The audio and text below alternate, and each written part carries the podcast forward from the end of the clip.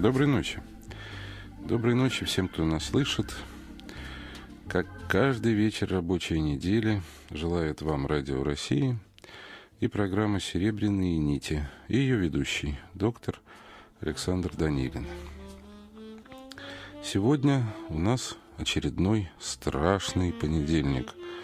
Мы договорились, что по понедельникам в апреле мы разговариваем о человеческих страхах. Ну, пусть понедельник будет понедельником уже до конца. Хотя мне от чего-то кажется, что даже просто от того, что мы с вами поднимаем эту тему, от того, что наши страхи больше не прячутся в темноте, а живут сами по себе своей отдельной жизнью в радиоэфире, нам уже становится чуточку легче. И э, даже ощущение того, что где-то там, в этой серебристой паутинке, которую мы с вами чувствуем каждый вечер, есть такие же, как мы, тоже боящиеся, тоже испы испытывающие проблемы.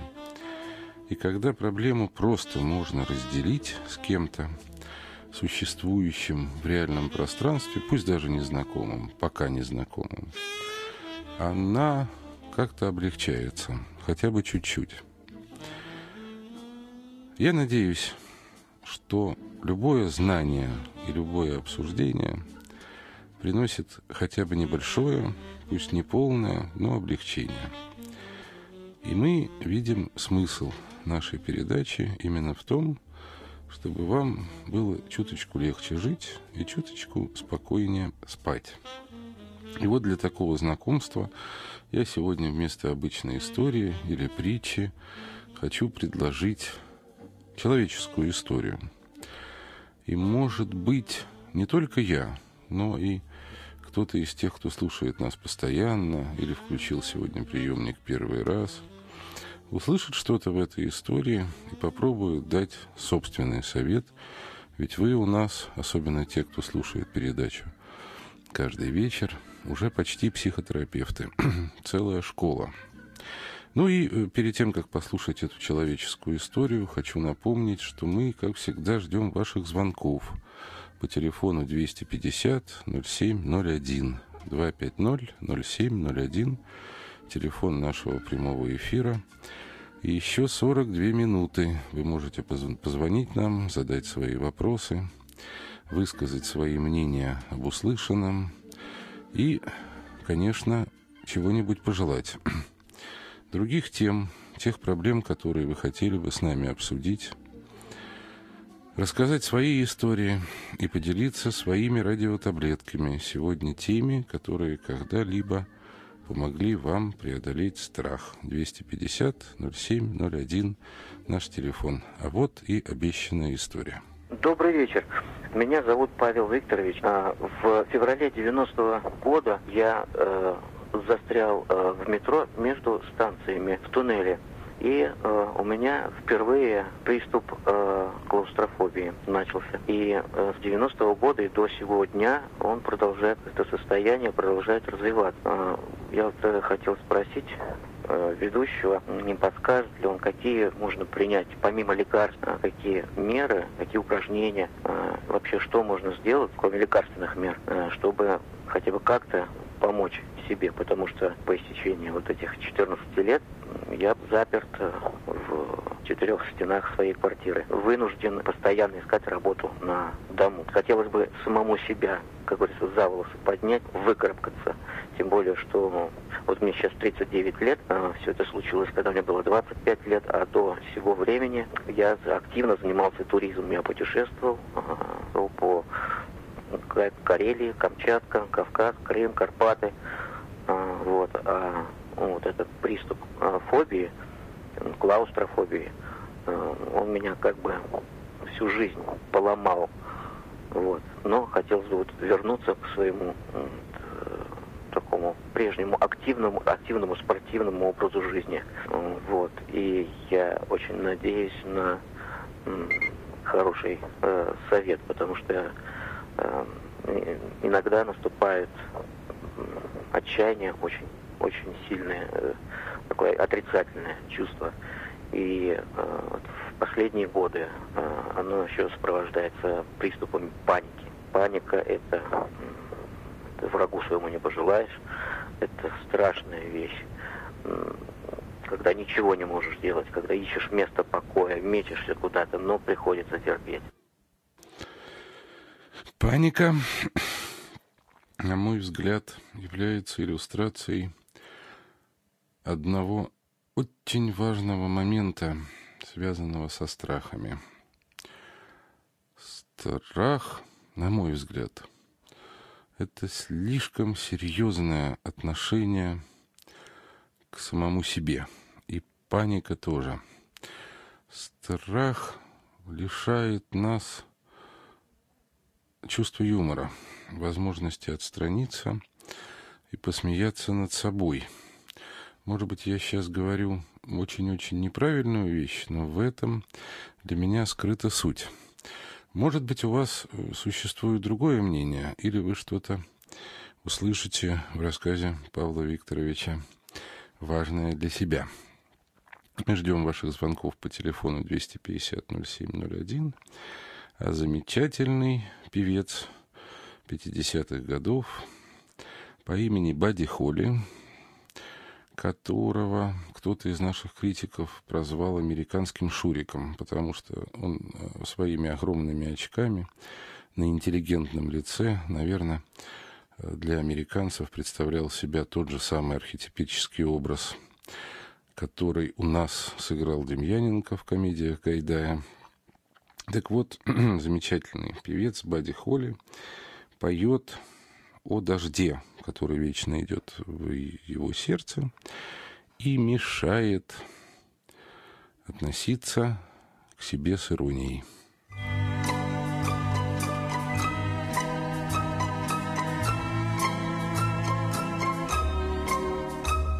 The sun is out, the sky is blue. There's not a cloud to spoil the view, but it's raining. Raining in my heart. The weatherman says clear today. He doesn't know you've gone away and it's raining raining in my heart. Oh, misery, misery. What's gonna become of me? I tell my blues they mustn't show but soon these tears are bound to flow, cause it's raining, raining in my heart.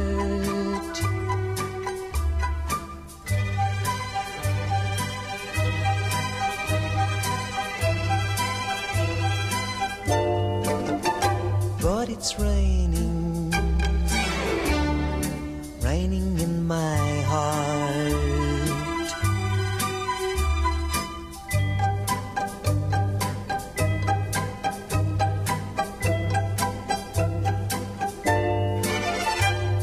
it's raining, raining in my heart. Oh, misery, misery. What's gonna become of me? I tell my blues they mustn't show. But soon these tears are bound to flow, cause it's raining, raining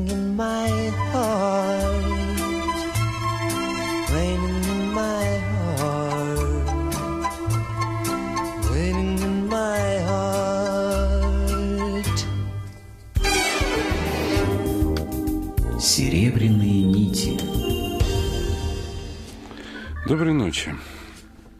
пока звучала мелодия, нам уже позвонила Нелли Владимировна, которая хочет что-то посоветовать Павлу Викторовичу. Нелли Владимировна, доброй ночи, мы вас слушаем. Добрый вечер. Я хотела сказать человеку, э, что нужно пересмотреть те, те события, которые пере, привели его э, вот к такому страху, который он взрастил, как маленький цветочек и довел до большого дерева. Нужно пересмотреть свое отношение к этому и сделать так, чтобы э, не страх э, вселился э, в человека, а чтобы мысли человека э, человек были вселился... направлены на положительное. Нужно, чтобы человек э, осознанно подошел к этому событию и как бы решил, э, что вот мне нужно было бы поступить вот так вот, а вот это событие оставить в прошлом, потому что человек живет только сегодняшним днем и будущим. Когда он долго хранит в себе всякие бяки, как я называю, болячки и прочее, то мозг засоряется засоряются органы и почки страдают очень от страха. Нужно, чтобы человек понял, что если он хочет иметь э, э, хорошую э, старость, нужно, чтобы почки были здоровые. Нелли Владимировна, не сердитесь, рано ему еще до старости. Павлу Владимировичу на самом деле... Павлу Викторовичу, извините, ему на самом деле 39 лет всего, и он 14 лет сидит дома. И я-то хочу сказать, что в данном случае э, вопрос-то идет не о старости, но вот вы одну очень важную вещь сказали. А раз человек живет в прошлом, понимая, что это прошлое изменить нельзя, значит, э, к сожалению, хотя, может быть, это не очень такое поглаживание по головке Павла Викторовича, но тем не менее ему чем-то нравится свой собственный страх – он дает ему возможность не выходить на улицу. И преодоление такого страха, на мой взгляд, начинается вот такого многолетнего страха. Начинается с того, что человек должен чуть-чуть найти в себе юмора по отношению к себе самому и понять, чем же выгодно на протяжении 14 лет бояться, ну, например, транспорта. Что это дает? Может быть, это дает возможность работать дома и не общаться в изменившиеся времена, да, потому что ведь вот как раз на моменты нашей с вами наших э, революционных перемен в нашем обществе пришли страхи Павла Викторовича. К сожалению, опять же, для этого очень мало информации. Но все начинается с того, что человек, который много лет сидит дома от того, что он боялся, начинает понимать, а ведь мне, черт возьми, все эти годы хотелось сидеть дома. И боялся я не только транспорта и не только метро, а боялся я чего-то гораздо большего. И э, мне легче считать себя больным тяжелым неврозом, чем выйти на улицу. Если человек способен это признать, то он может делать следующий шаг – Следующий шаг, обязательно связанный с таким признанием, заключается, ну, как бы в знакомстве со своим страхом. Для этого надо все-таки пережить то, что было пережито тогда. Не пытаться выталкивать это из памяти, не пытаться бегать от, от этих воспоминаний, а для начала в воображении погрузить себя целиком в этот страх – ну, в течение дня вот эти страхи, они же каким-то образом меняются, и бывают спокойные моменты. Вот выбрать самый спокойный момент в течение дня. Сесть вот на то самое кресло, которое, или там табуретку, которая отведена прослушиванию серебряных нитей, закрыть глаза и разрешить себе, я все время говорю своим пациентам, поднести лупу поднести лупу к тому переживанию, вот к тому трагическому моменту, которое вызвало страх. Вспомнить его в малейших деталях, в малейших подробностях, даже самых болезненных, потому что необходимо понять, чего же Так испугался Павел Викторович тогда, в свои 25 лет. Что там произошло? Что здесь важно? Очень важно одновременно попытаться вспомнить, как вело себя тело в страхе. Что? Что было? Были сжатые мышцы, было напряжение в области шеи, или э, он, Павел Викторович загораживался руками от э, воображаемой или реальной угрозы. Вот это воспоминание необходимо вспомнить не только воображение внутренним взором, но и мышцами – а если в этот момент дико билось сердце, выпрыгивало из груди, значит, нужно вспомнить, как это было, и постараться вызвать в себе эти ощущения, весь комплекс ощущений того страха. Более того, для начала дома это надо делать 3-4 раза в день. Потому что через несколько дней вы увидите, Павел Викторович, все это покажется чуточку смешным. Вот это два шага. Ну, а прежде чем рассказать о, о третьем и четвертом шаге возможных упражнений и возможного движения при, при клаустрофобии, давайте сначала послушаем еще пару вопросов, которые прозвучали на автоответчике до эфира, потому что вопросов было много. Здравствуйте. Моей маме 80 лет. Она боится остаться одна дома. Как бы ей помочь? Что сделать? Как, какие меры принять? Помогите, пожалуйста. Мы не можем сидеть с ней все время дома. Спасибо. Не обижайтесь на меня, пожалуйста, но я считаю, что э, после 80 лет довольно сложно заниматься психотерапией по одной простой причине. Если ваша мама боится оставаться одна, то это значит, что, скорее всего, она боится одна умереть. Э, страшная мысль в эфире, но мы говорили уже не раз, что любой страх – это страх смерти. И это значит, что не надо пытаться в 80 лет эту болезнь лечить как-то психотерапевтически, поскольку и вы, и она, и я понимаем, что это действительно возможно и возможно э, в любой момент. Поэтому не обижайтесь на меня, пожалуйста, но мне кажется, что лучшим психотерапевтическим советом здесь, особенно если все работают, нанять маме сиделку. Так как она остается одна, то нужна не дорогая сиделка, а скорее подруга и товарка, которая не будет стоить бешеных денег, да, не нужна профессиональная сиделка, сиделка, которая там ухаживает за лежачими больными. А нужно просто договориться с кем-то из знакомых или соседей, жизнь которых складывается трудно, чтобы они несколько раз в день заходили с, к маме пообщаться. Нужно, конечно, найти человека э, приятного ей. И мне кажется, что на какое-то время это будет самым лучшим лечением из тех, которые мы можем придумать. Поскольку, ну, мне кажется, не надо переубеждать э, пожилого человека в том, в чем его, к сожалению, переубедить невозможно. Нужно просто придумать способ наладить э, какое-то живое общение. Я думаю, что мы всегда можем это сделать, независимо от наших доходов. Ну, очень много еще вот таких вопросов. Здравствуйте! У меня вот такой вопрос. Я с некоторых пор очень боюсь грозы на даче, в доме. Дом приличный такой, а я очень боюсь. Что делать? До свидания. Нельзя бояться грозы. Можно бояться того, что гроза собой несет.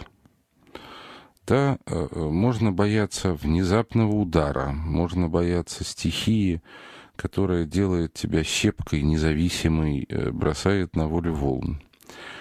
Нужно научиться для начала слушать собственный страх. Вот начинается гроза. Разрешите себе бояться. Просто бойтесь со страшной силой, бойтесь до предела, бойтесь всем организмом. И пытайтесь понять, чего же вы боитесь. Попытайтесь послушать собственный страх понять, что там прячется в глубине. Ну, бабахает что-то вверху, ну, бьются молнии, ну, дом надежный. Значит, боимся мы чего-то другого. Для того, чтобы преодолеть страх, надо понять чего. Разрешите себе бояться, не, не, не запрещайте это дело. Просто слушайте, как грохочет гром, и пытайтесь понять, что же, чего же такого я боюсь.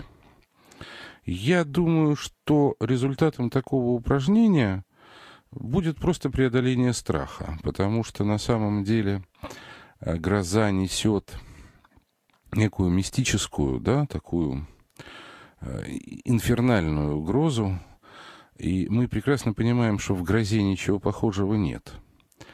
Нужно научиться, нужно научиться слушать собственный страх, не бояться его. Вот я все время э, Франклина Рузвельта вспоминаю, который говорил, что самое самый главный страх – это страх самого страха. Помните, мы уже вспоминали эту фразу. Так вот, надо научиться вслушиваться в то, что страх собой несет. Особенно в таких ситуациях, когда это страх вот таких внезапных природных явлений. Во всяком случае, попробуйте. Э, если вы это поймете, перезвоните нам, и мы постараемся все мы постараемся выслушать то, что вы скажете, и сделать с вами следующие шаги. Потому что ведь не грозы же вы на самом деле боитесь, а чего-то еще.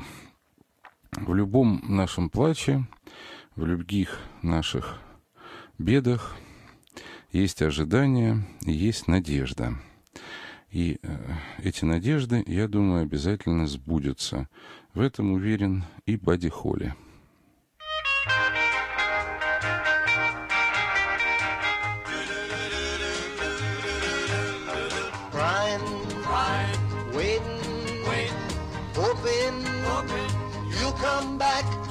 Just can't seem to get you off my mind. I'm crying, crying waiting, waiting, hoping, hoping you'll come back. You're the one I love, and I think about you all the time. Crying, crying. My tears keep falling all night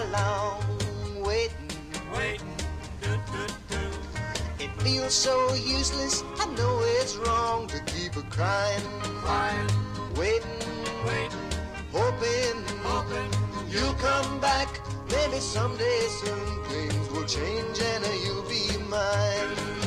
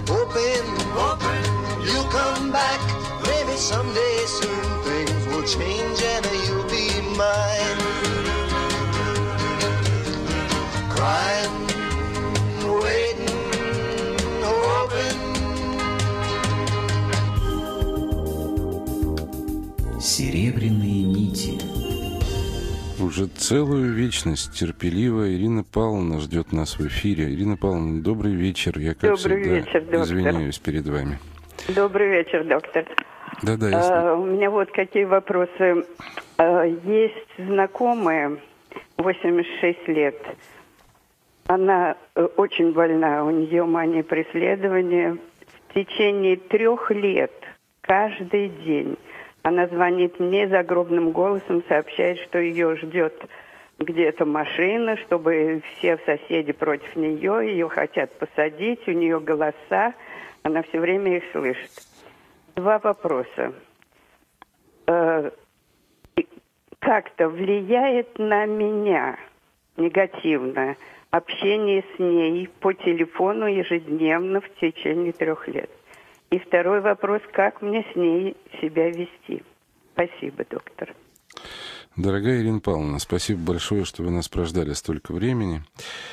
А, я думаю, во всяком случае, эм, вы даже себе не представляете, сколько людей в очном режиме влияют таким же образом на меня. А, э, ну, мне кажется, что я от этого не очень изменился. Поэтому я надеюсь, что это великое счастье э, вашей подруги, что она имеет такого собеседника, как вы. А так как вы в этих разговорах отдаете кусочек своей души, и только когда мы отдаем, нам что-то воздается и восполняется, то я думаю, что э, никак это не влияет на вас, э, не должно влиять, иначе как в плане положительном. Потому что, конечно, вашей подруге было бы еще труднее, если бы не было вас. Как себя вести? Я думаю, что вести себя, к сожалению, надо так же, как вы э, себя и вели. Единственное, э, наиболее общий совет в этих ситуациях, чем меньше вы реагируете на э, содержание звонка, ну, звонит подруга, вы говорите ей «здравствуй», там радостно или не очень радостно.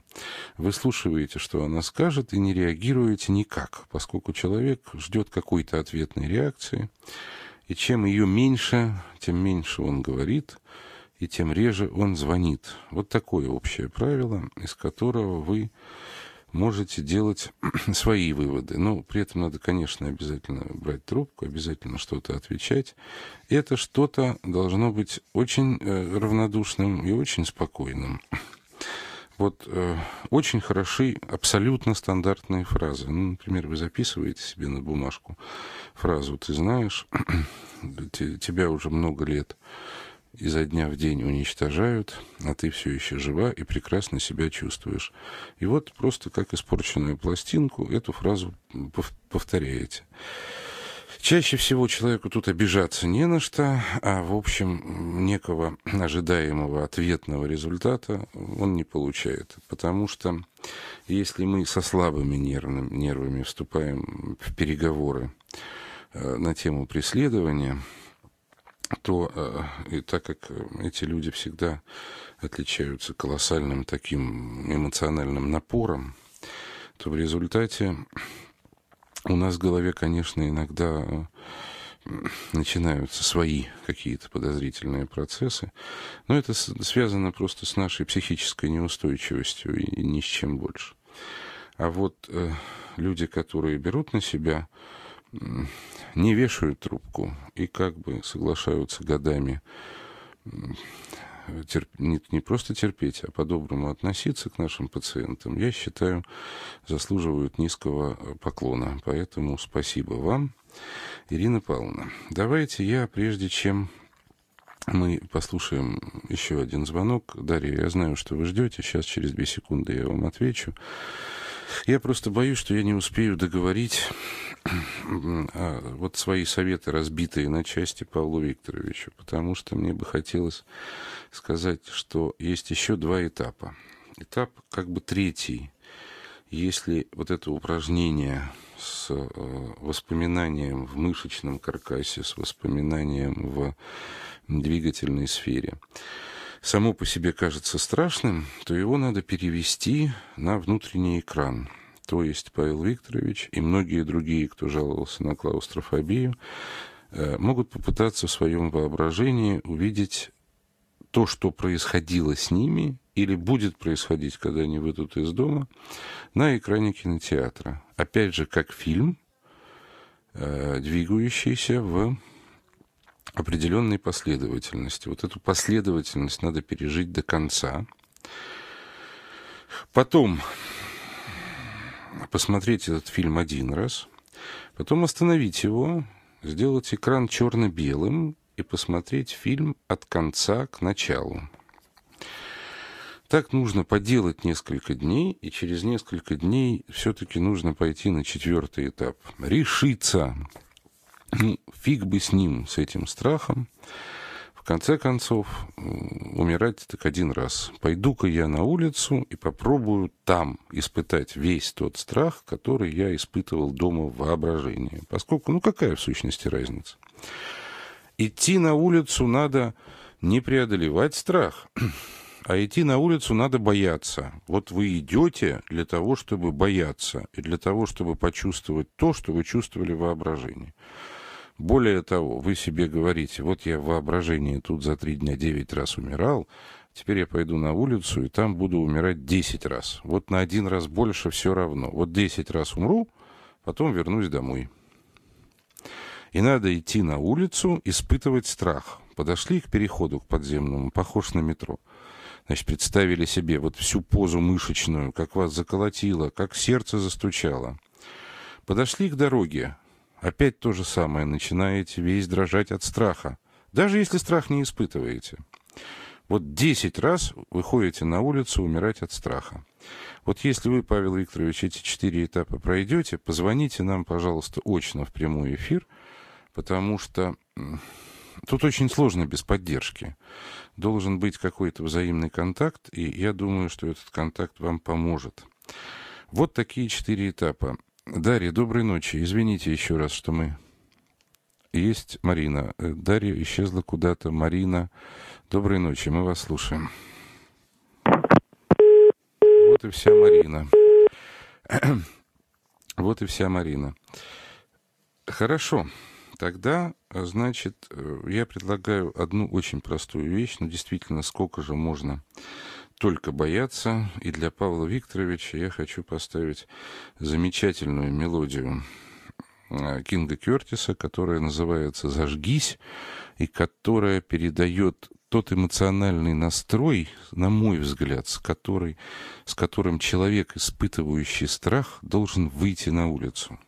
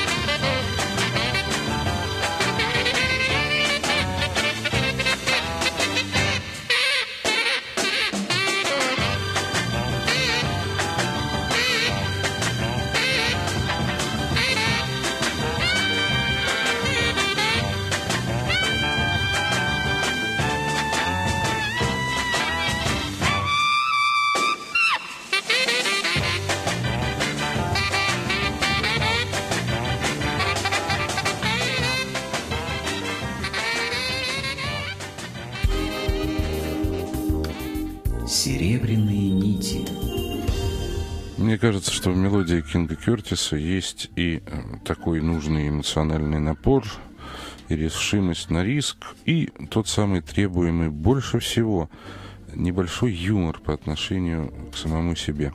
Потому что без него с места не сдвинешься. Нельзя быть слишком серьезным по отношению к своим психологическим проблемам. Может быть, это одно из главных правил психотерапии. Попробуйте поиграть в собственный страх. Вот главный совет. Прежде чем ответить на вопрос Володи, который снова появился в эфире, я бы хотел сказать две вещи. Первое. Было очень много звонков до эфира по поводу страхов у детей. Поэтому давайте договоримся так. В следующий понедельник мы посвящаем детским страхам. И попытаемся э, как-то их разделить, ответить на все вопросы или основные вопросы, которые к нам поступают. Поэтому сегодня мы детские страхи не обсуждаем. Следующий понедельник, мамы, пожалуйста, запомните, мы обсуждаем детские страхи. Это первая просьба. Вторая просьба. Вот, например, один из традиционных вопросов на автоответчике – меня интересует, вот почему у меня ночью трахи. Вот э, мне 65 лет, в последнее время, вот. С чем это связано, интересно. Действительно интересно. Значит, э, Владимир Владимирович, я не могу ответить э, на такой вопрос по той простой причине, что у меня совсем нет информации. Что такое ночной страх? Чего вы боитесь? Чего с вами происходит? Просыпаетесь вы от страха, вам снятся страшные сны. Какого эти сны содержания? Что с вами происходит, поскольку это могут быть очень и очень разные состояния. Если вы находите время, чтобы позвонить, давайте, пожалуйста, более подробную информацию о себе и своих страхах. Ну вот, э, у нас в эфире Владимир, который, по-моему, второй раз дозвонился. Владимир, добрый вечер. Мы добрый вас вечер, доктор. Слушаем вас. Ну, во-первых, с прошедшей вас Красной Горкой. Спасибо вас также. Благодарю вас, уважаемый доктор, за ваш совет о том, что биопсию моей сестре надо делать. С вашей легкой руки или по совпадению, даже не знаю, биопсии не цитологическая, а гистологическая угу. не подтвердила пугающий результат. Моя сестра попробует продолжить обследование и терапевтическое лечение, но если оно ей будет показано врачами. Вопрос следующий. Их два, короткие. Со 2 по 14 апреля наша семья, вся семья, пережила чудовищный страх, стресс, слезы, которые просто льются сами из глаз. Первое, как выйти из этого страха и стресса, ибо это мешает обследованию – лечению и вообще жизни. И э, как вы прокомментируете употребление такого препарата, как профлузак? Спасибо. Ой.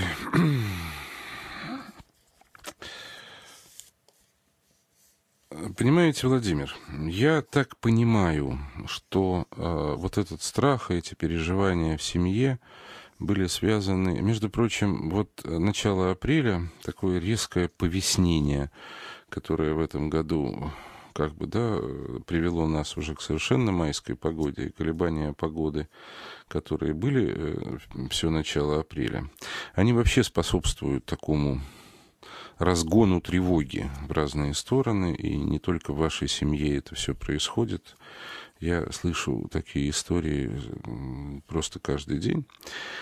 Мне кажется, что на самом деле, если речь идет, да, поскольку я не совсем понимаю, о чем идет речь, э, если речь идет о болезни, то, э, наверное, лучшим всегда ответом является гистологическое исследование, потому что если гистологическое исследование приносит нормальные результаты, то и вот этот вот семейный страх проходит.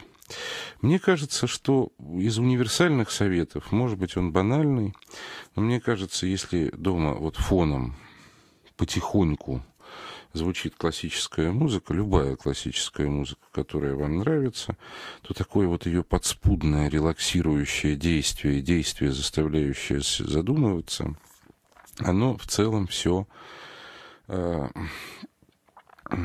как бы так незаметно успокаивают семью. Что касается препаратов типа профлузак, то я, к сожалению, к велича... я на самом деле не очень имею права на рекламу, как вы понимаете, и на антирекламу. Но сам я идеологический противник антидепрессантов, потому что, например, если нам грозит, действительно грозит какое-то заболевание, то наша депрессия существует, она нужна, она существует для того, чтобы человек э, смог осознать свои отношения с бедой, свои отношения со смертью и, раз уж вы меня поздравляете с праздником, свои отношения с Богом. Поэтому я считаю, что препараты, которые пытаются искусственно как бы вывести из этого состояния, хороши не очень. Я сторонник, то есть вот я отрицательно отношусь к антидепрессантам в тех случаях, в которых депрессия вызвана какими-то объективными обстоятельствами. Тем более, что вы говорите не, ст- не столько о депрессии, сколько о такой да, коллективно нагнетаемой истерике, о таки, неком таком внутрисемейном стрессе, стрессовой эпидемии внутри семьи. Я очень люблю э, препараты так называемой метаболической группы, вот препараты типа глицина, по той простой причине, что это такой семейный препарат, он безвредненький, его просто вот вся семья честно начинает 3-4 раза в день по таблетке, даже чаще по одной сосать, и как бы уровень вот этой индукции взаимной незаметно падает. А так как э, глицин ничего не может изменить в организме, он просто облегчает течение естественных реакций успокоения, вот я бы так сказал то я против химии там, где можно без нее обойтись. Вот классическая музыка и максимум глицин. Ну, а если вы не очень любите классическую музыку, то я, конечно, кроме нее могу порекомендовать свою любимую музыку 50-х годов. И очень надеюсь вместе с Бади Холли, что у всех у вас все будет хорошо. Мы вас очень любим. Спокойной ночи.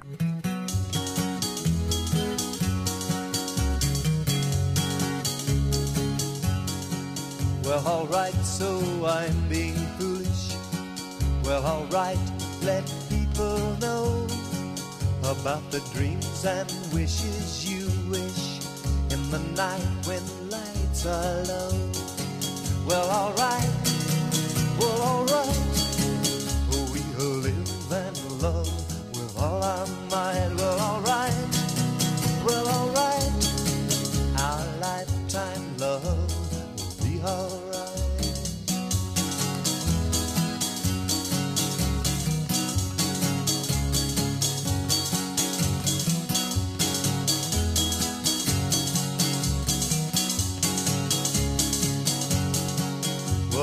right, so I'm going steady. It's alright when people say that those foolish kids can't be ready for the love that comes their way. Well, alright, well, alright, we will live and love with all our might. Well, alright, well, alright.